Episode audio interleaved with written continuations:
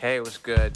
My name is Farah Ballet, and welcome to my podcast, Farah Ballet. Don't take me too seriously. Where we discuss everything from music to relationships to lifestyle to pretty much what's going on. So yeah, let's go.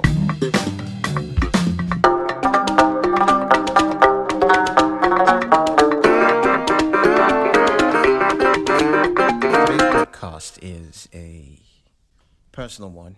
It's about me and my current state of work. I'm going to call it struggles of finding a new job.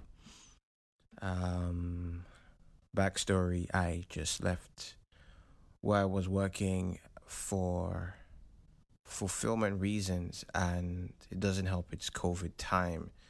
So, finding a new career rather than a job has been quite difficult. And, well, today we're going to discuss my struggles, my four main struggles of finding a job. And let me know if you can relate or not, or you have maybe um, never even understood, like being in this position before. You always have something waiting for you. Um, so straight to the point. Number one, try not to be desperate, which is very, very hard. The thing about, I guess, this struggle is if you're desperate, or when you start being desperate, you start to forget why you left where you left. And then you probably would see yourself applying for roles that would take you right back to that state of mind or that job state of mind you had. And I think in my little experience of working, I've worked for about seven years now. You don't want to be in a place where you get a career or get a position and then six months down the line you hate it. And then you're back to square one trying to apply for something else. Being desperate sucks. And then you start to embellish on your CV. I'm not a big fan of lying on CVs. Um, it's not a thing for me. It, it pricks my spirit personally. But hey, whatever rocks your boat, go with it. But being desperate really sucks. And I'm sure everybody relates to it. In this COVID time, being desperate, is that a good thing or a bad thing? I don't know. People are losing their jobs. People just want something to bring money in.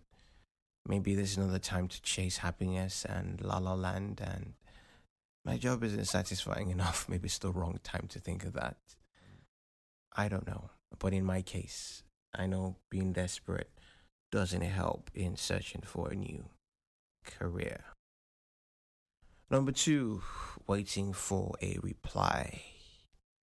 Yes, I have opened my emails every three minutes and it just says updated just now and there's no response from you know places I've applied to. They'll say they get back to you in a week's time, it's already two weeks, and you don't know if it's positive or negative I mean, in my case, just let me know and I can move on. And I can stop praying and fasting for something that's already finished. Like, it's not going to work. It's not going to work. Let me just, like, gingerly or calmly remove my vested heart from that and just apply to something else. Waiting for a reply really, really, really can be frustrating. Um, I have prayed, I have fasted, I have you start to Google answers on Quora or or Reddit. What does this mean? Should I should I respond back? I mean, I wrote online. If they haven't gone back to you in a week, it's okay to respond back. And if they do respond within that week, you should sort of know by their response if it's positive or negative. And if they keep just reaching back to you saying, please wait, I think you should wait. Just be patient. Number three is handling that rejection. When that reply comes and you get that rejection email. And way it starts, I don't know why, like it's positive, and then it, it just it's gone to a point where you, you once you even read like the first three words, you already know it's a rejection. Like, oh God.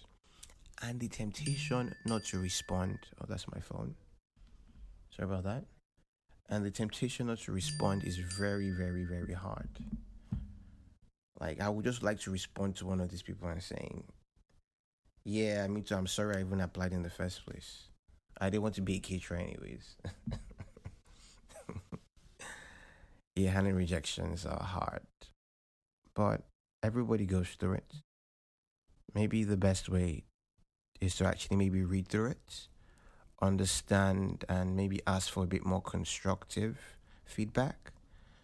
Maybe you're overqualified, not underqualified. Maybe your CV doesn't actually match with the role and they can see that you're desperate, number one. Or the way you interviewed could be better. So rejection could be a good thing now, come to think of it.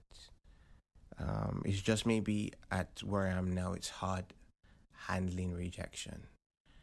But it can definitely be a good thing and make you much more prepared for your next interviews. And number four, in my case, it might not be everybody's case, is managing your father, who is always on your back. Have you seen job? Shujirishe, that means have you found a job? Nigerian Yoruba language. Ha. And you try to avoid him in the house or I don't know, that part is hard, man. It's a tricky one. I know it's out of love, but having to give a daily update can get a bit frustrating. So yeah, um, managing my father is my fourth and final struggle for finding a job, in my case. But I'm hopeful. I'm hopeful I'll find something. I have to be positive, right? I can only be positive and put that into the universe and know that something is just out there made just for me. So those are my struggles for finding a new job. And with that, that's all the time we have on Farah Ballet Don't Take Me Too Seriously today. And until next time, Shutigo. thank you